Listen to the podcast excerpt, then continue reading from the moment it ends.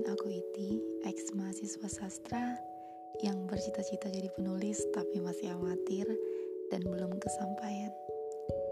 Yang hanya bisa menuliskan isi kepala di atas kertas kemudian menyuarakannya dalam podcast mengenai cinta, hidup, kehilangan dan apa pun yang menggelisahkan kepala yang bisa kita sebut bittersweet story.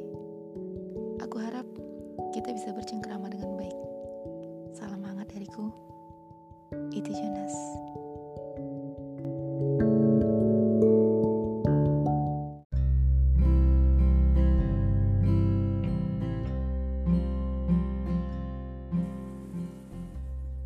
Hari-hari setelah kita pergi, tak terasa sudah hampir dua bulan kita memutuskan komunikasi.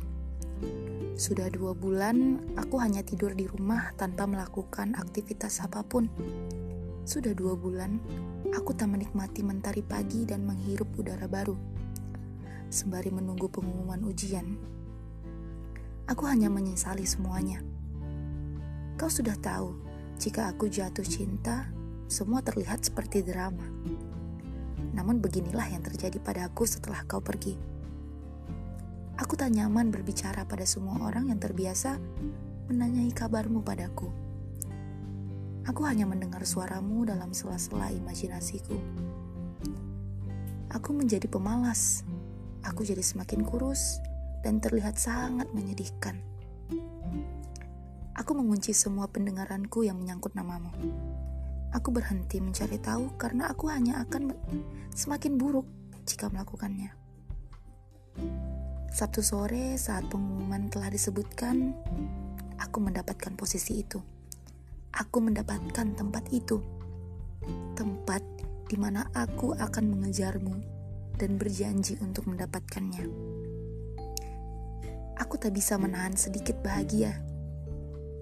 Sambil membuka laptop, Aku ingin mengirimkanmu sebuah email, memberitahumu bahwa aku berhasil. Namun kuurungkan niat karena ini bukan lagi berita yang menjadikan kita kembali merajut kisah.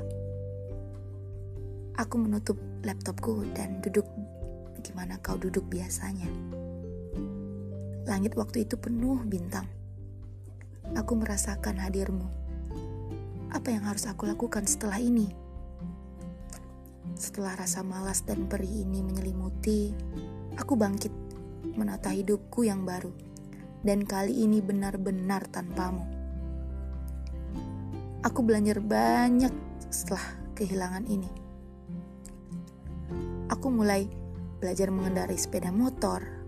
Aku semakin giat memperlancar permainan gitarku. Aku semakin sering bernyanyi dan semakin sering menulis.